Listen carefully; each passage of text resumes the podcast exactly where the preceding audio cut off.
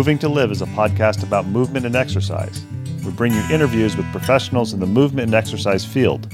The goal is to provide information for other professionals and also amateur movement aficionados, people who understand that movement is part of what makes life complete.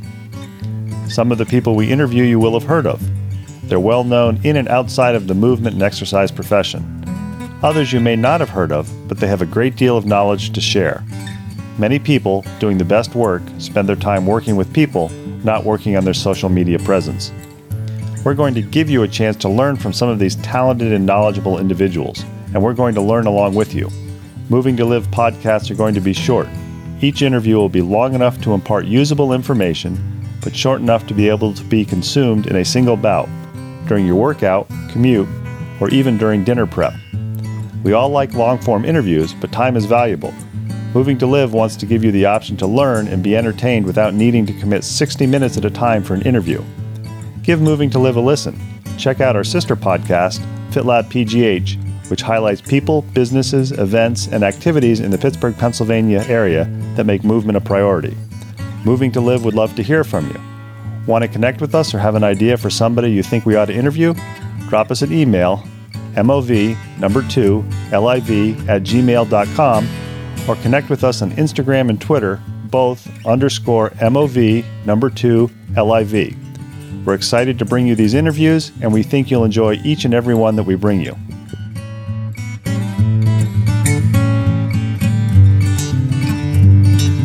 Welcome back to another Moving to Live podcast. We try to break down the knowledge silos, interview people across the movement field, both for movement professionals and amateur aficionados. We do have the ethos that movement is a lifestyle, not just an activity. Sometimes the guests that I want to have on take a while, or sometimes I'm out for a walk or a run with my dogs and realize, you know, this is somebody I know. Why haven't I asked them before? This is one of those people. I don't know how many years I've known him, probably through email Actually, met him a little bit over a year ago in person. Uh, big fan of my Labradors. And I think he's got an interesting background because his claim to fame, or one of his claims to fame, for those of you who are academic nerds or, or meatheads, is the fact that he's one of the few people with a master's degree and not a doctorate who is a fellow of the American College of Sports Medicine. I think there's only two or three. We'll probably talk about that but he's a he's a runner, a native New Yorker, and we are here with Paul Sorace. Paul, thanks for taking time to talk to Moving to Live. Thank you, Ben. Pleasure to be here. My favorite uh, first question that I always ask on Moving to Live, it's kind of like the elevator spiel. You're there, you're standing in an elevator, the elevator happens to get trapped, and somebody says, So what do you do? What's your little spiel or what's your, what's your comment when people ask you what you do? What's your response? Well, I always like to say that I'm a clinical exercise physiologist, but I've become uh, used to the fact that now I just say I have a master's in gym. And then all of a sudden they get it. So they're like, oh, so you're like a physical therapist? I'm like, yes, but no. But no, I'm a clinical exercise physiologist. And when I break it down, when I'm actually out on a, a date, you know, uh, non COVID, um, and she wants to know about what I do for a living and what my profession is, I say that I am similar to a physical therapist in a sense. It's just that the populations that we treat are different. You know, you go to a physical therapist because you tore your rotator cuff or you had ACL surgery. You come to me because you have a systemic disease. So you have hypertension, open heart surgery, you have type 2 diabetes, obesity, asthma, and I treat the body systems in conjunction with medications that you're on in order to get you to be you know feeling better and doing well and increasing your wellness and and, and your fitness. So um, again i have a uh, bachelor's degree in biology. My master's is in exercise physiology. Got certified with acsm nsca and they wrote me into all their committees and i did all that jazz for a number of years which i still do. And uh, so i guess I'm rambling, and what I really should just say is I'm I'm an exercise guy. And I know I want to come back in a few minutes after we cover a little background and talk a little bit about why, if somebody has these systemic diseases, seeking out a clinical exercise physiologist might be better than just a no insult intended, but a plain old personal trainer or somebody who works in a fitness facility. Because I think educating is important. But you mentioned undergraduate degree in biology. So I, I guess the, the first question that one has to ask is growing up, were you an active kid? I know you're a runner. Uh, you like to stay active. Were you an active well, kid or was that something you found later in life? I was always active as a kid. I definitely was, but I was always the last kid picked for the pickup game of tackle football or stickball or basketball. My eye hand coordination was terrible, but I loved the training aspect of it. And so when I got into high school, I started lifting weights. I just went into the gym after school and I lifted weights and I got pretty uh, muscular, pretty strong. And then, like I said, I was pursuing my undergraduate degree in biology. And, you know, I was in my early 20s. I was still trying to find my way in life and not sure what exactly what I wanted to do. Um, but that's when I got the, my first uh, job as a personal trainer at a fitness facility in my hometown. And uh, I fell in love with it right away. And I was just like, can I do this as a career? But I was like, I don't know if I could see myself doing 35 to 40 one on one hour sessions as a personal trainer because the burnout rate is extremely high, as it's well documented. So then I started looking into what else can I do? And that's when I started considering physical therapy, maybe go for an ATC. And then ultimately, I, I gravitated towards exercise physiology, and uh, that's uh, pretty much the the rundown of my career up to this point. I think it's a, a great time to, to, to mention or, or provide clarification because I know some of the people who listen to this podcast are either parents of college students or college students, and I think you know as well as me, you know, the the names of the various degrees for our field exercise physiology depending on the school you're at sports medicine kinesiology some schools that may be physical education with a concentration, et cetera, et cetera. And you mentioned it uh, at the top of the podcast, you are a clinical exercise physiologist. So I think you gave a great explanation of how you transition from the biology degree to going and get it, getting a master's but how does a, uh, a, a, what is a clinical exercise physiology physiologist versus somebody who's just an exercise physiologist or somebody who says hey i've got a master's in exercise physiology because i know you've done quite a bit of writing which we'll touch on but you know what what differentiates it where you can you can say and actually be correct and not just uh, blowing smoke? You know i'm a clinical exercise physiologist. I think i think the biggest differentiation is that the clinical ep um, he or she has the knowledge, skills, and abilities to work with the disease population. You know, they're on a number of medications. They have these comorbidities, and so they they need to exercise. But you need to um, understand what medications they're on, what their disabilities, their chronic diseases are, and how that works, as opposed to an exercise physiologist, or I guess in the industry it's called an applied exercise physiologist versus a clinical exercise physiologist. They're just someone who understands obviously the physiology that goes on with exercise, but they don't have a deeper understanding that the clinical EP does in terms of dealing with someone, say, has a metabolic syndrome or has Parkinson's disease or multiple sclerosis. And so um, I think the, the clinical exercise physiologist is the person who is probably uh, better prepared to work with someone who has, again, some type of chronic disease or disabilities, um, who need attention with their exercise programming related to their disease, and like I said, medications that they may be taking and how that may affect the exercise response. And is that somebody for somebody who's listening to this, maybe thinking because of COVID, I'm going to do a career change, or you know they're they're still in college? Is that something the clinical exercise physiologist is that a, is that a specialty that you can get when you get your master's degree? I know you also have some certifications. I know ACSM has a, a very credible one in that. I know that NSCA has a special populations certification that that looks at uh, exercising exercise for people with chronic diseases. But you know how did you fall into you know this is clinical how did you get the expertise?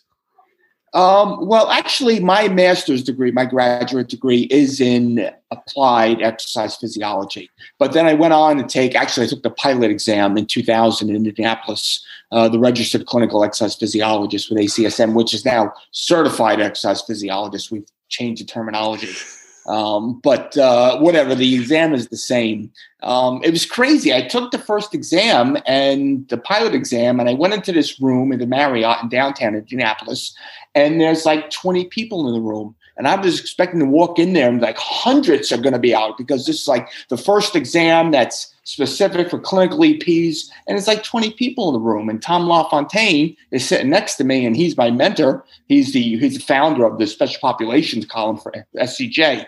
And he's sitting there and he's looking at me and I'm looking at him. We're doing like one of these, like, like, where is everybody? Um, but uh, I would say that that's where my training came from because then I got my first job at Hackensack Medical Center in the Asthma and Allergy Center, which is uh, kind of unique. People are like, "Oh, you're, you're an exercise physiologist working in an asthma center." And like, yeah, there's people have exercise-induced asthma and they have exercise-induced anaphylaxis, which is pretty scary. And so I did testing and training for those people, and then I went to phase two cardiac rehab, where I was for the last 12 years until I left two years ago. So I would say my the basis of my training as a clinical professional really does come from ACSM. I love NSCA. I'm totally committed to the organization, but the specific skill sets that I have for working with disease populations, I believe, comes from my ACSM training. Uh, you know, the certification, obviously continuing education with the journals and so forth, and attending conferences and so forth. And for somebody who's listening to this, I mean, you know, I, I know when I was say 22, 23, you know, I, I went the athletic training route, but the idea of dealing with people with chronic disease is like, no, no, no, I want to deal with athletes. And now that I'm a little bit older, I do a little personal training on the side, you know, having had the opportunity to work with somebody who unfortunately passed on from cancer, working for a number of years with a lady with rheumatoid arthritis. You know, these are some of the most rewarding people to work with you know even more rewarding than training that runner to break three hours in the marathon or or training you know somebody just to fi- finish their first century bike ride. Because i can still remember with the with the lady with rheumatoid arthritis you know she got stronger. We we, we did some resistance training. She went on a, a trip to new zealand with her husband. And i just suggested just as a flyer you know you might be able to walk a little bit more than you normally do with your husband if you took a pair of hiking poles Little did I know when I get a text message from her on a, on a in a field on a cliff overlooking the ocean that she decided that she was going to go out and hike 10k. You know, and the fact that she could do this, she's like, I couldn't have done this without you. It's like, no, I gave you the tools to do it. You did the work. So I, I think one of the things that people miss when they listen to somebody like you or me, I'm a little bit older than you. Is like, well, yeah, he's a clinical exercise physiology. That's nice, but I want to work with athletes. But I think uh, one of the things that people are missing when they think about clinical exercise physiology is the opportunity you have to literally change people's lives because many of people with chronic diseases you know 20 years ago 20, 20 years ago as you said that was the infancy. 25 years ago you know you had uh, you know cardiac rehab was around but many of the other chronic diseases like well you know you have this disease you shouldn't exercise don't exercise. And now they're like yes you should exercise but you need to exercise responsibly. Right. You know, and it, it's funny that you mentioned that, Ben. Is um, there were so many people who would come into cardiac rehab, men and women alike, who had open heart surgery, although it's not open heart technically, but they call it open heart surgery and they think their lives are over. It's it. That's it. They're done. They have nothing left to give. And then all of a sudden, we start getting them on the treadmill, and we're on the recumbent bike, and they're on the NuStep. And especially with the men, we start moving the iron a little bit again. And you know what? It's okay to still lift weights. You can lift more than a gallon of milk in terms of weight. And all of a sudden, they feel like you know they they are still alive and they still have a lot to live for. And, and so that's probably probably the most rewarding component of what I do is when someone comes in and they had some type of event, they had an MI, they went into cardiac arrest, um, they needed CPR, which I had to do once on, on the Queen's 10K, but we'll we can talk about that later. Very stressful experience, um, but just to to be able to help people to just get back to some type of normalcy in their life, and like you said, you and Lisa always say, movement. Um, that's probably the most rewarding part of what I do. And, and, I'm curious with this uh, along the same realm because I know you you are active with the National Strength and Conditioning Association and ACSM. It seems every other health fitness uh, journal I pick up, you're author or co-author. Um, appreciate that ben. You know many many many people i mean one of the things that i've always told my students and said to people it's like you know you you pay for these certifications and you can read on so- social media you know i can't believe i'm paying this money or i gave up this certification because of because of the organization. You know they're, they're they're not doing anything for me. And i know that you have the certifications it's fairly easy but yet you continue to give back both to acsm and the nsca through writing and through through service talk about that why when so many people and i mean obviously that many of the people we associate with do as much or more than either you have uh, or I do yeah. or ever will do. But there's also a huge number of people, you know, who just they pay their whatever hundred dollars a year or they maintain their CEUs and do anything else.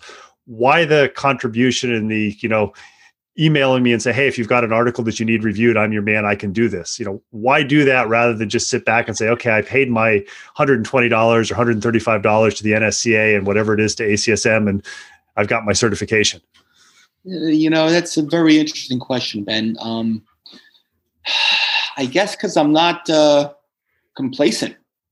You know, I, I, still feel that, you know, at the ripe old age of 48, um, the hair is thinning. Um, I still have a role in in in the industry, and maybe that's part ego. And if that's the case, I accept that. But there's if there's there's something that I could contribute to people who are following in my footsteps, so to speak, then that's something that you know encourages me, motivates me. Because I was there once. I remember when I started subscribing to um, uh, NSCA's Strength and Conditioning Journal. Uh, years and years ago, cheese and crackers. I remember I was reading it. It was I was in the airport in Nashville, Tennessee, and I was coming back from ACSM's national convention. This has got to be going back 15 years easily. And I'm looking at the articles and this, that, and the other thing, and I'm recognizing names and so forth. And I'm I'm looking at the the masthead, and I'm like, I said to myself, like, wouldn't it be the greatest thing in the world, the coolest thing for me, as silly as it sounds, to have my name listed on the masthead of NSCA's SCJ? And now it's there, and it's in every issue. Now I'm like, yeah, there it is, whatever, whatever. But um, I guess my motive, again, my motivation is to continue education because we're constantly learning something new and we're learning something new about covid practically daily and uh, and everything else you know from resistance training to aerobic training to working with special disease populations i just feel like there's there's still a place for me um, to to contribute to to the profession which i'm very very passionate about. I'm not getting rich by it but it is keep my head above water and, and I think you hit on, on, a couple of things there that I think are very important for, to emphasize. And I think people who maintain active memberships and get their names on the mastheads or get their names on committee listings, uh, you know, very often for little or no pay, except for maybe a meal or so, or so here or there. but at the end of the day, I picked up a tab in DC for me, you, and Lisa. but, but you know, at the at the at the end at the end of the day if you're in the movement field, part of what or a significant part of what you do is you teach. I mean, it may not be going into a classroom, but you writing an article and talking about, you know, these are some things to look at for COVID, for uh, return to exercise in COVID, or you know, if you if you're working with a client one on one, that's teaching because you know you may say, well, I'm just spotting them or I'm just taking them through through a, a cardiac rehab workout Right. But, but those same things, you know, if, if you're working with somebody and they come back to you and say, oh, you know, I was uh, doing this in the yard and I was thinking of you. You were in the back of my head and you were saying, I heard Paul say, you know, when you lift, make sure you do this. And it's like, and I did that. And it's that, that's actually something that I think many people say, well, you know, I, I I've got to do whatever it is I have to do for in the movement field. They don't realize that at the end of the day, the most important thing they can do and pass on is teach. Agreed along the along those lines to kind of build that out is one of the things that I think is so unique about both the American College of Sports Medicine and to a lesser extent the NSCA because it's it's a newer and it's smaller is the wide variety of professionals who join those organizations. I mean, I know one of the interesting things you mentioned that you uh, you know you recognize names on the masthead when you were looking at the National Strength and Conditioning Association Strength and Conditioning Journal probably very similarly with ACSM, you, you recognize these names of people and there are people literally breaking down knowledge silos because I know in ACSM you just co-authored a, an article with a physician who's very well known in, in the running world. Yes, what, good man. What, what was the what was the uh, impetus, or why was it? Uh, because you know ACSM has a reputation for being clinical. You know, if you're interested in the clinical aspects of exercise, you do ACSM. You know, if you're interested more in the performance aspects, you do the NSCA. And, you know, there are a, a large number of people who cross over, but there's also a large number of people who are members of both organizations who kind of look at the other organizations like, well, I see why that's important, but that's not me. Other than the ego trip, and I'm being I'm joking here and being sarcastic, the ego trip of working to be on, on the masthead of uh, of a journal at the NSCA. What was the impetus as a clinical exercise physiologist to say, hey, I'm going to jump over a little bit, maybe a little bit out of my comfort zone, Although, as a runner, some of it might also have been, hey, you know, what can I learn that might help me run a little bit faster time?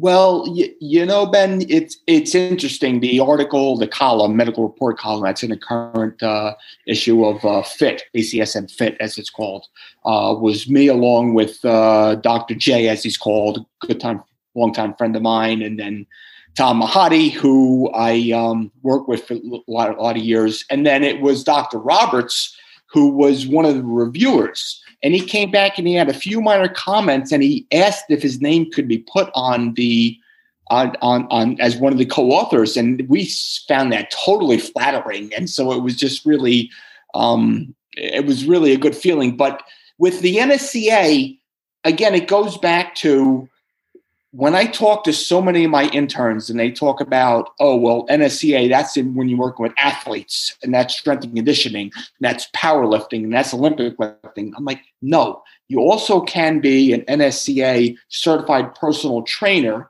which focuses on working with clients who have medically controlled chronic diseases and disabilities.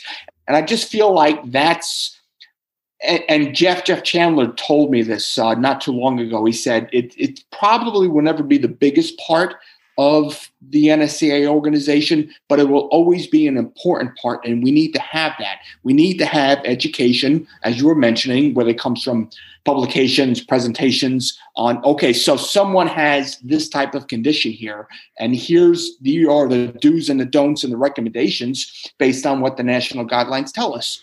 So I, I I'm I feel good about my role in, in the sense that it's unique or the minority with NSCA, but um, but I feel I still have a role there, and it just um, it's that's you know it's my stick.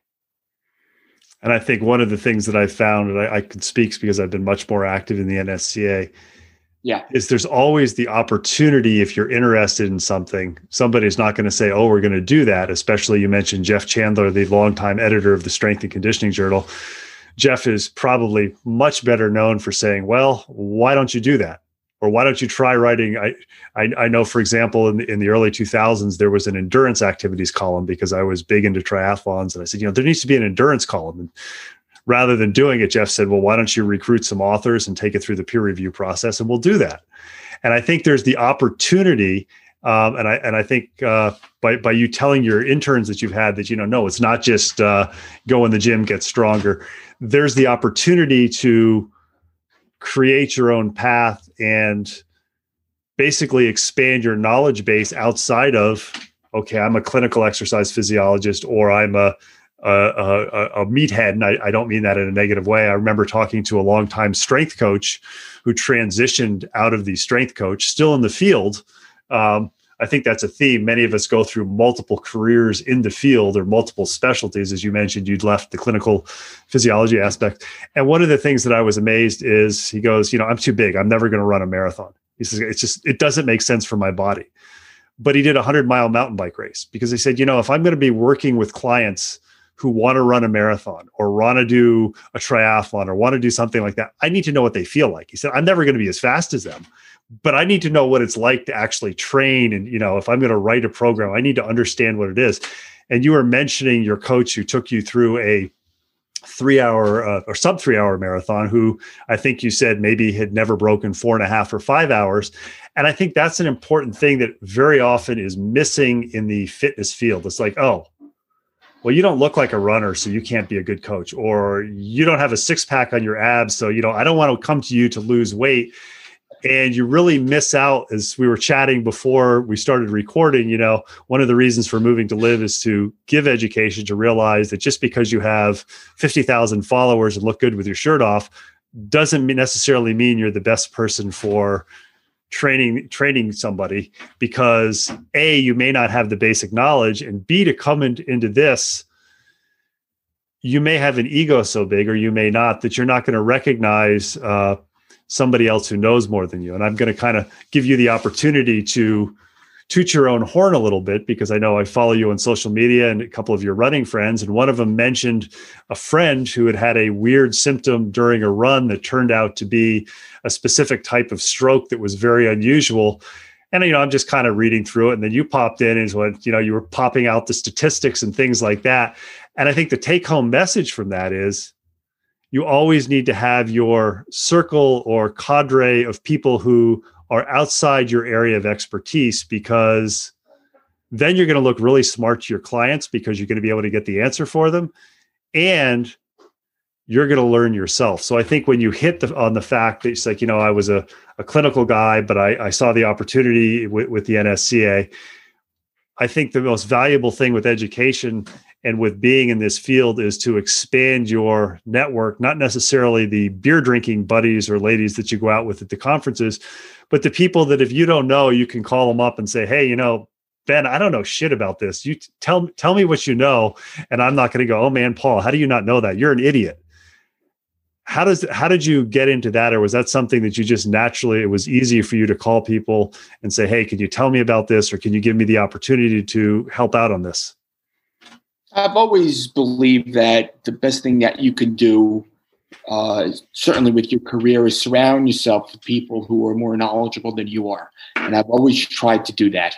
And I think I've done that with some success, a modicum of success. But uh, I think it's, a mad, it's just a matter of talking with people and networking with people and establishing relationships with people who work in your profession and maybe have specialties that you don't have. Listen, nobody's an expert on everything. You know, no one's a ja- an expert jack of all trades. We all have our specialties on what we're confident in and what we have a lot of knowledge and experience in. But then there's other areas. I'm not an ATC like you are, Ben. So when it comes to something like physical therapy or rehabbing from some type of an ACL injury or an MCL injury or whatever, uh, I'm going to trust you more than I'm going to trust myself. And it's just a matter of it not having it, it's not it's a matter of not having an ego and just you know networking with people and surrounding yourself with people who are as knowledgeable as you are or in many cases in my case more knowledgeable than i am and then it just elevates you to the next level.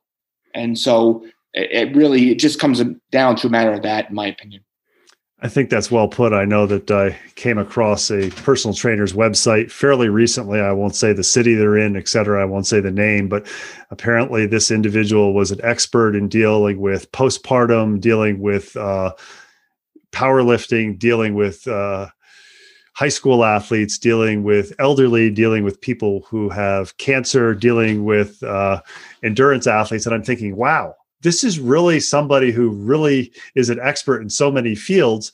And I'm being somewhat facetious with that because I think a, a good personal trainer can work with all of those things. But at the end of the day, those people I think who are really good are those who can say, you know, I can work with this realm of people. These are the people that I'm best working with. I, I'm uh, I've brought this up before in other podcasts. I've had a number of, of retinal surgeries because of a, a, congenital problem with my eye, and I remember having a having to have a procedure done in the uh, retinal specialist office, and him saying, you know, let me see if my colleague's here because I can do this, but my colleague is way better at this. And I remember just thinking, it's like, wow, you know, I'm just, I'm not at all nervous, even though they were sticking a needle in my eye. Because here's a guy who says, look, you know, I can do this, but let's see if somebody else is. So I, one of the things that people are going to say, if somebody asks you, Paul, you know, if what is the type of person that if they say, you know, what is the type of person that you have the best results with that you feel most comfortable dealing with? You know, is it somebody who has, who has a chronic disease? Is it somebody who's an up and coming runner? Is it somebody who just wants to improve quality of life? That's a good question, Ben. I would I would have to say dealing with someone has some type of comorbidity or comorbidities going on.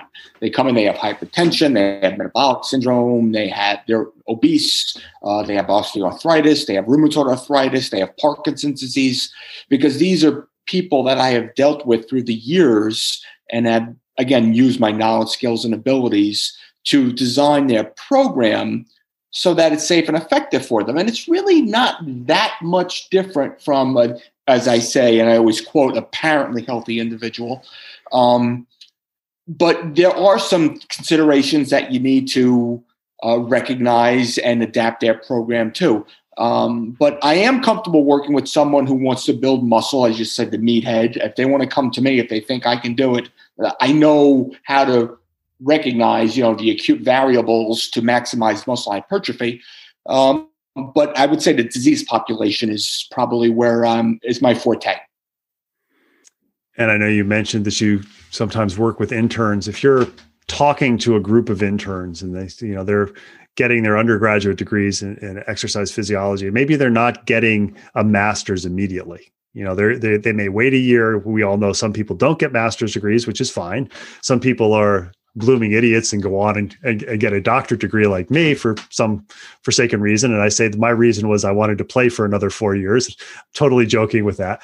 But you know, if you had to say that, you know, looking at the interns that you've had and knowing knowing what you know about education that people get in undergrad, somebody says, you know, Paul, I'm graduating, you know, and you know it's a strong program. What what are the one or two areas that you might say, you know, if these two areas of really focusing on maybe taking a weekend seminar or, or, or, going to a conference that specializes in these areas what are the areas that you frequently see with interns that they could use a little bit more knowledge that they're not getting?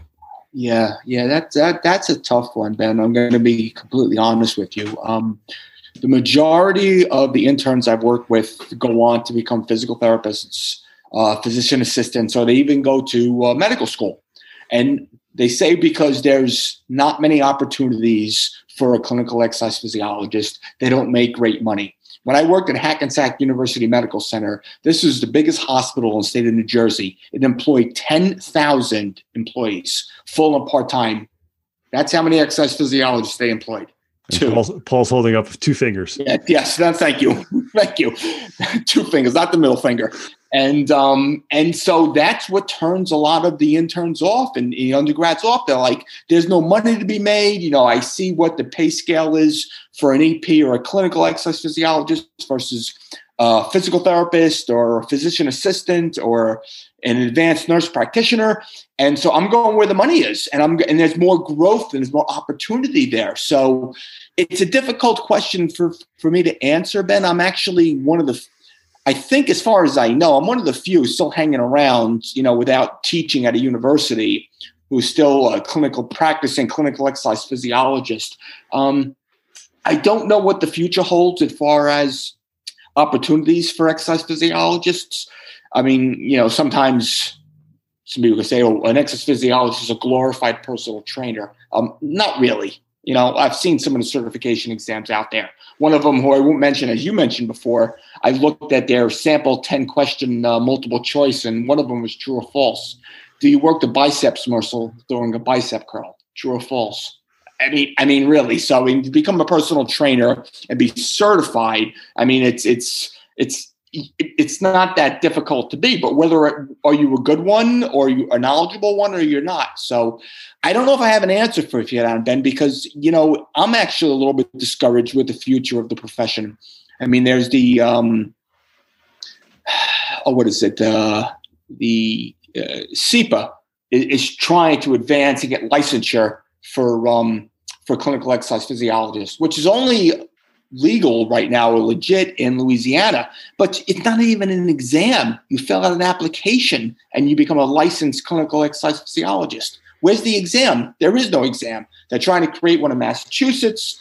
Um, it's been going on and on for years, and there doesn't seem to be any progress. So I don't know if I have an answer for you, Ben. I mean, it's just uh, it, it's a laudable profession, but um, the opportunities to be a clinical EP they they they are limited. They really are, and there's no way for me to sugarcoat it. And I and I think that's well put. I think it's something.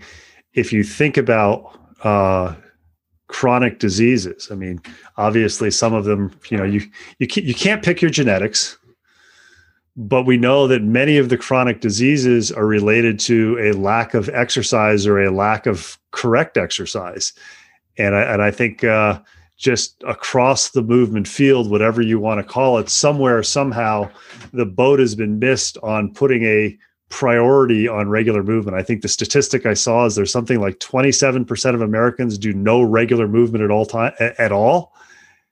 And you're probably better up on on the statistic for this than me, but I I, I suspect uh, you know chronic obesity just as one as as one uh, morbidity is probably at least fifty percent in the United States.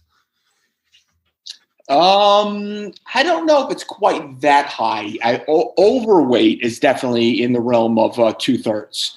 Uh, I think the last I saw, don't quote me on this, I could look it up. I think roughly 35 to 40% are extremely obese. We no longer use morbid obesity. Now it's extreme obesity. Um, but uh, about two thirds are overweight. And there's no question that lifestyle factors into that.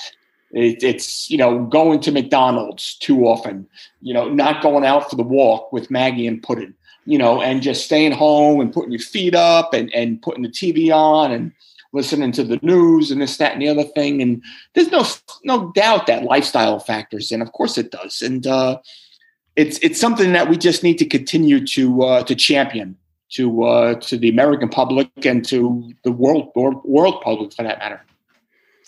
We're talking with Paul Sorace. Got one final question for you, Paul, since I know you just recently authored an article on this. Uh, hypothetically speaking, you're you're uh, we get a vaccine for COVID, things return to, and I'm using air quotes, normal, where you see people one on one and you're actually able to work with them other than Zoom, or you, you see them comfortably, you know. What are the one or two things that somebody should be concerned about who's in this field who has a uh, an athlete or a uh, a client who comes to them and says, "Yeah, you know, I was I was diagnosed with COVID. The doctor cleared me. I'm good to go." What are the kind of like the red flags that if you're working with one of these people, saying, "Okay, I want to make sure of this," not only to cover my butt, but also to make sure that we don't have any long term problems? Well, really, the only thing we can go on right now is what we know: wear a mask, wash hands frequently, uh, social distance, um, and just uh, and just go with those three. Those are really the only three, and that's discussed in the manuscript that was published in ACSM's Fit Journal. Uh, that's really all we have right now until a vaccine has been, you know, validated and is legit. It's matter of the masking works, social distancing works, washing hands works. Don't touch your nose, don't touch your eyes. It's not a respiratory disease because the last time I checked, we don't breathe through our eyes, so it can get in through the eyes. Um, and just uh, practice those safe hygiene, um, you know, acts. And that's really what I would focus on, and what I am focusing on with my clients that I'm working with right now. And it's kind of like people don't want to necessarily hear that because it's not cool and sexy and neat. It's just kind of yeah, not really common sense, but it's just kind of you know do these do these things and it's uh, well, but but there's got to be something more. It's like not until we have more research that shows that. That's correct, and that's why we even mentioned in our column in ACSM's journal that this is what we know right now, and there's going to be ongoing research and data. And by time this article is published, which it was, it might be slightly outdated based on what we've learned since then. But when we wrote it at the time, this is what we know right now. And uh, from what I'm reading and from what I'm hearing, it still has um, you know, merit. So I'm kind of happy about it. We've been talking to Paul Sorace. He is a clinical exercise physiologist. I think he's given us some good information across the board about uh, the importance of movement as a lifestyle and just uh, his path as a clinical exercise physiologist. Paul, I want to thank you for taking time to talk to Moving to Live. Uh, it was absolute pleasure.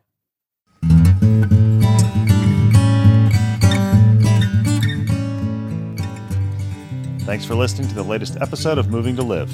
Make sure you check out the show notes for contact information for our latest guest, as well as links about all the things we talked about.